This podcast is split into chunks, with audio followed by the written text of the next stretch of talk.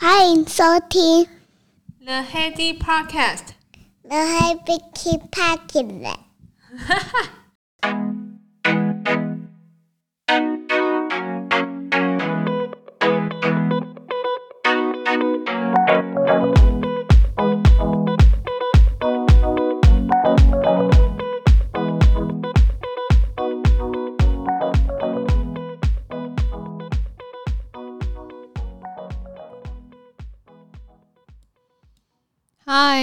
欢迎回到 The Heady Podcast。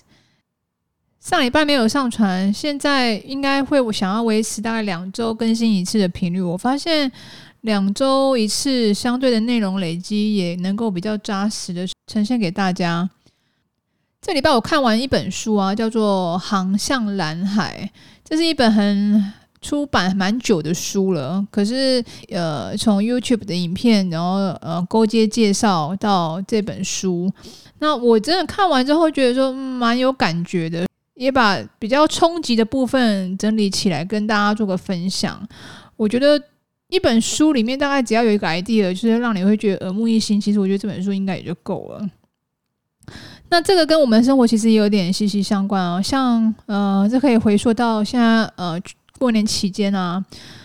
几乎百分之八十的人都在放假嘛。那百分之二十的人在工作，可是那相对那百分之二十的人的生意都会相对的很好，尤其是早餐店，因为每个人过年还是要吃早餐嘛，没有那么勤劳的吧，每天都起来自己煮早餐。大概就是大概初三、初四开始就会想说，啊、起床不要这么累，就是来点个外卖早餐。那以往早餐的 Foodpanda 的呃送餐频率大概是十五到二十分钟，因为家里附近就有早餐店的话，大概是这个频率。送餐的费用也可能是十九到三十块，顶多就是一般就是如果是平常热门的时间，就你知道吗？我初三打开来，我真的有点傻眼，立马放弃之后自己开火。初三的呃打开来送餐时间就四十五分钟起跳，这还不打紧，你所选择的店家还。没有很多，因为营业的真的不多。再来就是送餐费，就是有高达四十五块，就是你四十五分钟四十五块，然后选的店家也没有很多，你可能呃还点不出去，因为就是僧多粥少的感觉。那这就让我想到所谓的蓝海策略啊，就是《航向蓝海》这本书其实就在讲说，你要怎么定位你的市场。就拿早餐店来说，过年期间一定是消费的人。大于营业的人，所以只要有营业的人，就是一定是稳坐销售的宝座啦。只要你不要做的太难吃的话，如果你的营业时间是跟别人相对起来比起来有优势，或者是你的早餐店的特色相对比起来有优势，不管你是要 focus 在特殊节日还是 focus 在品日，那你端出来的菜色跟你的市场定位一定要符合那个时候的市场的用户的习惯，会想要去做购买。这是过年点早餐，然后加上这两个礼拜读完这本书的一个 idea，我想要跟你分享。有兴趣的话，请继续收听。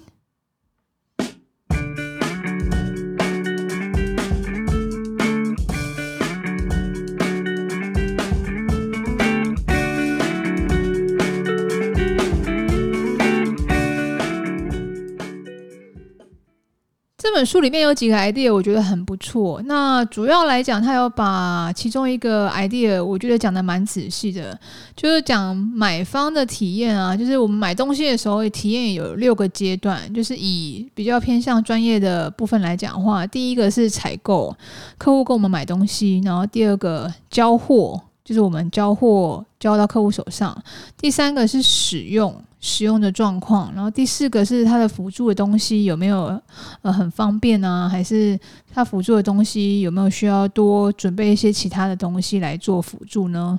第五个的话就是产品的维护，第六个就是当产品不再使用的时候，抛弃上面的呃后面的一些绿能环境的控制有没有一些比较完善的一些规划？那这个买方体验的六个阶段就可以利用。利用这六个阶段来，呃，focus 一下，就是你到底能够提供给你的客户，跟比较起其他的对手有什么比较不一样的地方，有显著的优势，不是些微的优势哦，是显著的优势。你可以利用这六个阶段，然后想想看，可以帮助客户什么东西。那主要它有对应的来讲的话，这六个阶段可以有对应出六个六大特点来帮助客户来去做一个促进他想要购买的欲望，就是你你能够提高客户的生产力。第二个，这个东西对客户来讲是比较操作比较简单的。第三个，对他来讲很方便。那第四个，你可以降低风险。所谓降低风险，就是可能说，呃，客户用你的东西可以避免掉哪一些不便，还是法规上面的麻烦。第五个话，就是乐趣跟形象。这个待会可以用一个比较有趣的例子来跟大家做个举例。那第六个是环保。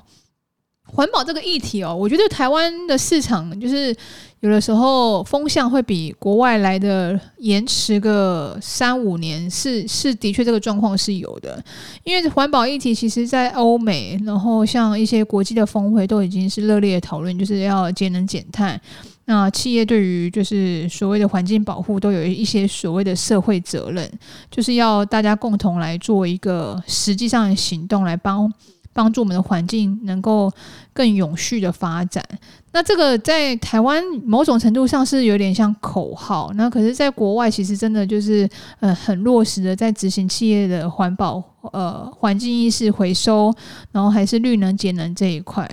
最近公司的一些线上的会议啊，那他会跟你分享说啊，公司在针对环保节能这一块有做了哪一些贡献，就发现说其实是呃针对跨国欧洲、欧美的企业来讲，他会比较重视这一块，而且是真的有在落实。刚刚的那个买方体验周期跟六种效益杠杆啊，可以用一个它里面书里面举的一个很经典的例子来跟大家分享一下。我们台湾家庭现在近年来其实成家会想要买的一个厨房用品就是气炸锅。气炸锅这个产品在市面上流通，大概不外乎就是近五年来的流行啊。其实它在生产之前，气炸锅的竞争的产品有两个东西，就是一个传统的油炸的油锅，跟我们现在一般的那个烤箱。那他就把这两个 idea 结合在一起，创造他自己的蓝海。当大家的油炸锅还在 focus 在各家评比的，比如说它的体积啊，然后用油量啊，然后呃怎么样清洁啊，或者是说它的安全性啊，都 focus 在油炸锅或者是烤箱自己的内部的市场，它并没有往外看说，呃，有没有除了油炸锅以外的东西，或者是烤箱以外的东西这样方便可以定时，然后可以做一个弃选。那做出像油炸的风味，可是确实是用气气旋烤的方式来做，呃，所谓的呃干干炸这样子的方的产品，对于像这样产品推出的时候，其实算是跨时代的产品啊。因为气炸锅的优势，利用刚刚那六个买方体验周期跟对于客户的六种效益杠杆啊，它蛮有蛮显著的差异哦，因为。相较传统油锅来说啊，因为一不管你的那个油锅的机器再怎么省，它大概就约莫还是需要一 liter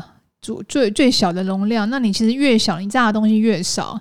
那你需要用到一 liter 到两 liter 的油来去辅助你这个油炸的一些功能。那这是辅助上面帮气炸锅帮客户节省了这些油辅助用品的使用。那再来第二个的话，就是因为热油很危险啊，它你你你要把它加热，然后再来加加热完，在一般家庭啊炸的时候，那个废油真的很难处理。因为你那个废油真的不晓得要到哪里，你到厨房也不太对，然后你继续使用它，呃，可能顶多用个一两天，它第三天我就会觉得有一种油耗味出来。它不用处理掉那些废油的话，其实也是帮我们客户省省去了一个就是蛮方便的一个处后续处理的流程。那再来就是清洗很困扰啊，因为虽然气炸锅，我觉得洗起来好像也蛮。麻烦的，可是比起真正的油锅来讲的话，它的清洗来讲还是相对有大大的优势。因为油锅你呃把油倒掉之后，你那个里面的油锅的清洗也是也是有铁网还是什么样之类的，所以清洗来讲也是帮客户做好了呃简单维护的一个形象。再来就是说我好不容易在家里要炸个薯条给小孩子吃，就是如果用油真正的油炸锅的话，家里会有。就是油臭味好几天，可是气炸锅就比较不会有油臭味的产生，还是会有一点啊，可是没有像传统油炸这么多，所以这个就是所谓的跟你比较你的竞争对手，而且比较有趣的是哦，它比较的呃状况来讲的话，是算是一个跨时代非同等级来做比较。因为以一般我们来做比较的时候，就是会以呃油炸锅对油炸锅、气炸锅对气炸锅，然后到不同品牌之间一些些微的差异。就比如说它可以控制温度到正负几度啊，然后它使用的油量、油量啊，还是说它机器的一些安全性的保护措施，就是比这些小鼻子小眼睛的东西，它气炸锅的这个跨时代的产品啊，它其实就是呃，除了一般油炸锅跟一般烤箱之外，他们在研发的时候就在想说有没有第三种可能，就把呃这些困扰一次给取代掉。所以你当然可想啊，气炸锅推出来之后，就是现在传统的油炸锅的产品，其实已经可以看得到非常少见了。我觉得这是一个蛮有趣的一个产品的呃研发上市的过程啊。这一开始的开头元老的厂商在研发气炸锅的时候，他一定有做好相当的比较的竞争对手。也就是说，当呃一般油锅跟一般烤箱的业者还在对内做比较的时候，他就已经是站在第三者的角度，就是一个新的完全没有人做过的的方式来来测试一下市场的水温。没想到一推出来呀，一炮而红，成为现在小家庭在做一个炸薯条还是一些炸物选择上面首选的一个小家庭小家电。这个我觉得就是。呃，这本书给我来讲最大的最大的收获就是说，原来市占率我们都在想说，原来的市占率很重要。那多数的组织都希望提高更高的市占率。但其实所谓的市占率是所谓的落后指标。我我一般只有听到股市有所谓的落后指标，没想到一般我们产品的生命周期啊，你市占率高也也是当做落后指标来做参考。为什么呢？因为它它市占率很高，是反映它过去的表现，不是未来表现。就是以以前像。油锅卖得很好的时候啊，那当然是以前的事情啊。可是气炸气炸锅一推出来，水温试得不错的话，产品的周期就是迅迅速的走向凋零跟跟黄昏的产业了。那这个还有什么借镜可以去做分享？还有很有名的啊，像柯达照片照相底片，因为你看柯达照相底片在所谓的数位相机推出来之前，它也是。呃，市面上唯一市占率最高的一个产品，可是你看，当数位相片一推出来的时候，它其实就是一个就就是像跳楼方式的一个产品周期，所以他讲的市占率是一个过去的落后指标，我觉得是蛮有感的诶。当你还在风头上的时候，你就要非常小心，市场上有没有什么东西是真的是一个跨时代的一个演进，就是改掉完全就是。不是跟你平行世界的产品的比较，是一个新的跨时代的解决客户痛点的东西，那个就很敏感，而且很重要。那也就是业务还是行销市场在前面的时候，必须要具备的相对灵敏度跟敏感度，来判断一下市场现在的状况，然后把一些消息回馈给公司，当做一个研发的参考。除了那个柯达相机之外，还有一个蛮有名的，就是黑莓机。黑莓机就是标准的，上面有一个呃数位的镜，数位的呃荧幕小荧幕，然后搭配上呃实体按键，在相当风靡于当时候的商务的商务商务客人。可是后来推出呃完全数位的触碰的 iPhone 之后，黑黑莓机也是像柯达软片一样，就是迅速的跳楼。呃，结束它的产品的生命周期。公司的策略还是要在我们市场观察的市场变化，当红的产品有没有出现相对可敬的竞争者了，这个是要非常小心的。所以现在蓝海啊，其实不是要 focus 在你你原本的产品当红的产品上面，原本当红产品你要去看看，就是呃，同样产品的竞争者之外，有没有什么东西是可以来做。这个产品的取代的东西，那个就比较需要值得注意。再来就是说，除了原产品之外，一些呃额外的呃支线的一些产品的创新，才会是呃公司长长久久的一个关键。创新的话，才会让你克服就是现有的产业条件，就是让呃持续帮消费者制造它的一些呃便利啊，还是提升它的生产力，然后或者是降低客户的风险。所以是以。可以是以六种的主要的客户的想要的方式来帮助客户达到他呃产品在市场上面有竞争力的一个表现。航向蓝海这本书最给我最主要的灵感，其实就是刚刚讲的市占率原来不是先进指标，是反而是落后指标，反而是要根据现在的时事跟现在发展的状况来去找一些未来有可能的应用。那这本书是由 Kim Han 金伟灿翻译过来是这样，然后再来是。Albany 就是莫伯尼，他两两个作者做的。那这本书卖得很好，还是在畅销排行榜上面，然后也有电子书，推荐你去看。那我后来想想啊，在生活上面，我们刚刚讲的是一些比较呃专业设备研发，还是一些小家电的例子。再靠近我们生活一点是，我有观察到，就是说，就是五十岚在台湾的手摇饮的的。的先知，就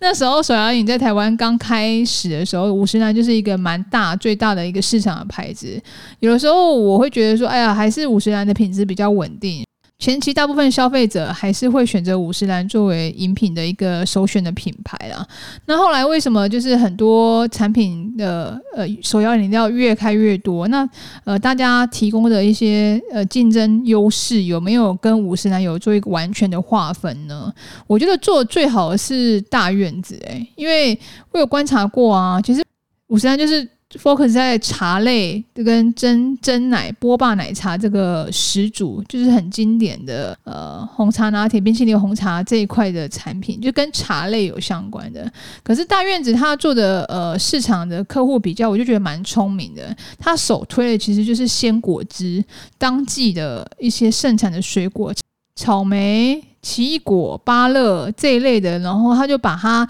鲜果汁做成一个品牌化，然后实际来跟五十岚做一个呃比较，就没有所谓的重复性的产品，也没有说所谓的比五十岚的呃奶用的更好一点啊，还是茶用的更好一点啊。如果你是跟五十岚一样是做茶饮的呃原茶的调和来做一个比较的话，你。你就真的比不出很显著的差异，对吧？你只能说哦，我的茶用的比较好。呃，一般消费者其实或许还喝不出来。可是你用呃这样子的比较方式，就是他做的的什么东西是非常欠缺的，然后专攻这个市场，而且弥补到这一块。对于一些比较健康啊，还是不想喝茶饮类的饮饮料的呃需求者，那对于这个市场就有相对的满足了。创造自己产品的蓝海市场啊，其实以很多的饭店业者来讲，一定是很有感，因为饭店业者不管是三星、四星、五星，通常都是红海的市场比较多一点。所谓的红海市场，就是你你可能三星就必须要提高到四星的服务，或者是三星的呃的品质，收二点五颗星的。的价格大概是类似这样的竞争。那往往在一家饭店在新开始的时候啊，他一定会考量到说啊，我要怎么比同等级目标？假设我是要设设定三星的商务客的饭店的话，我要怎么比其他商务客的饭店来得突出呢？那我又没办法做到五星的豪华豪奢，那要怎么样从中去做到一个差异化？其实你所谓的差异化在。其实，在我们一般商务客的旅行的眼里啊，其实如果你能够提供就是相对舒适安稳的呃睡觉的环境，然后呃网络的收费也不要说很贵。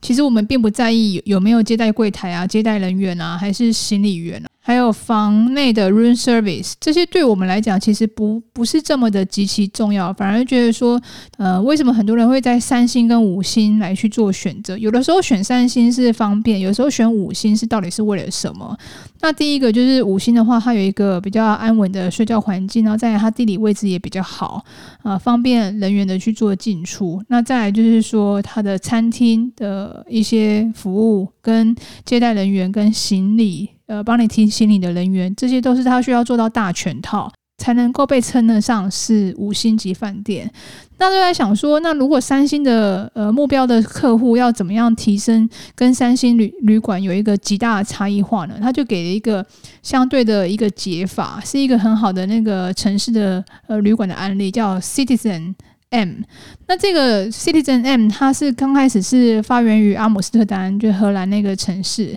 它主要是在做创投的时候，他就在想说，我要调查一下什么时候的人会去五星，那去到五星的饭店，呃，是不是有一些什么东西是一般我们客客户想要享受五星的一些饭店的水平，就是好的睡眠的品质、好的床单、好的呃床套、比较大的寝具，然后最主要是水龙头的水的水压要够。那在它的交通地理位置比较方便。经由这些问卷的调查显示之后，他就发现说，哦。那如果是不是可以提供一个跟三星其他三星旅馆来讲比较不一样的，跟五星级之间的旅客之间的定位上的差异？他就做到了所谓的消除、提升、减少跟创造这四个面向。主要消除什么东西呢？因为我们一般的商务客对于柜台和接待人员其实并没有非常 care 吧。你你如果能够用电子 check in，其实对我们来讲，一般现在的年轻人讲来还算是蛮方便的，而且省去大排长龙的等待的麻烦。那在行李员与门卫这个的这个的费用，其实对我们一般商务客或想要得到更比较更好的体验，其实有时候我们旅行来讲，行李比较轻巧的时候，其实我们也不需要行李员跟门卫来做帮我们做服务。那在餐厅跟客房服务也是，因为如果你的地点位置够好，那你的餐厅其实你呃砸下重金去请的那些厨师啊和购置那些设备都需要去做一个维护。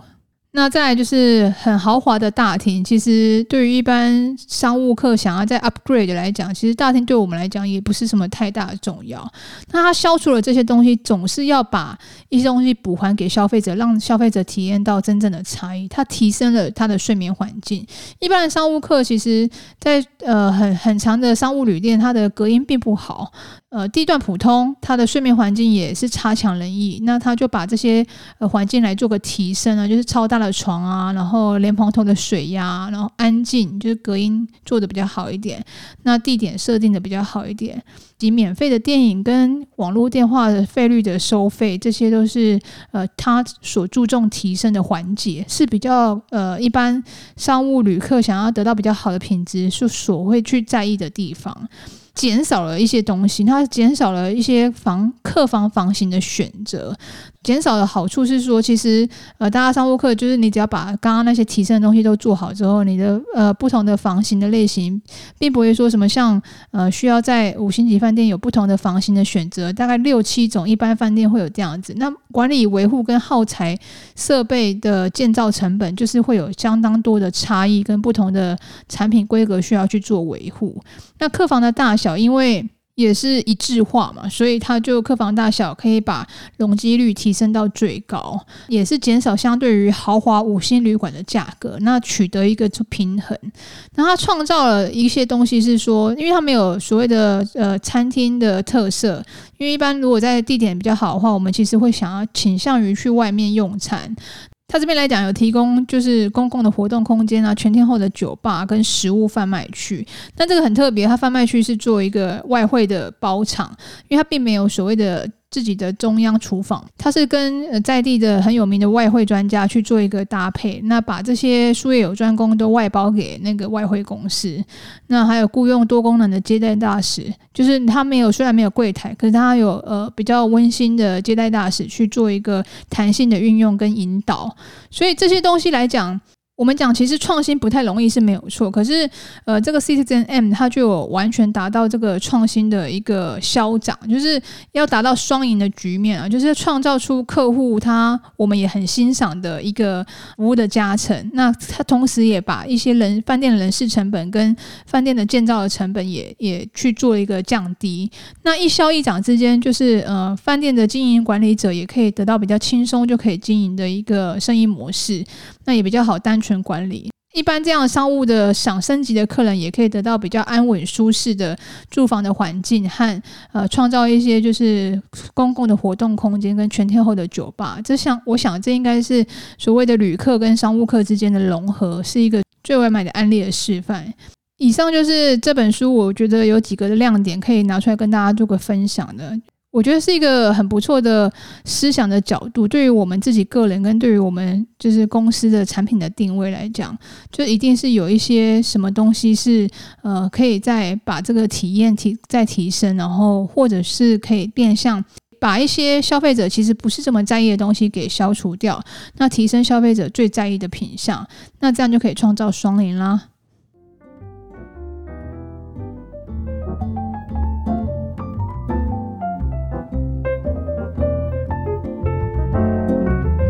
以上就是这一节内容，希望你会喜欢。那我们下次见啦，拜拜。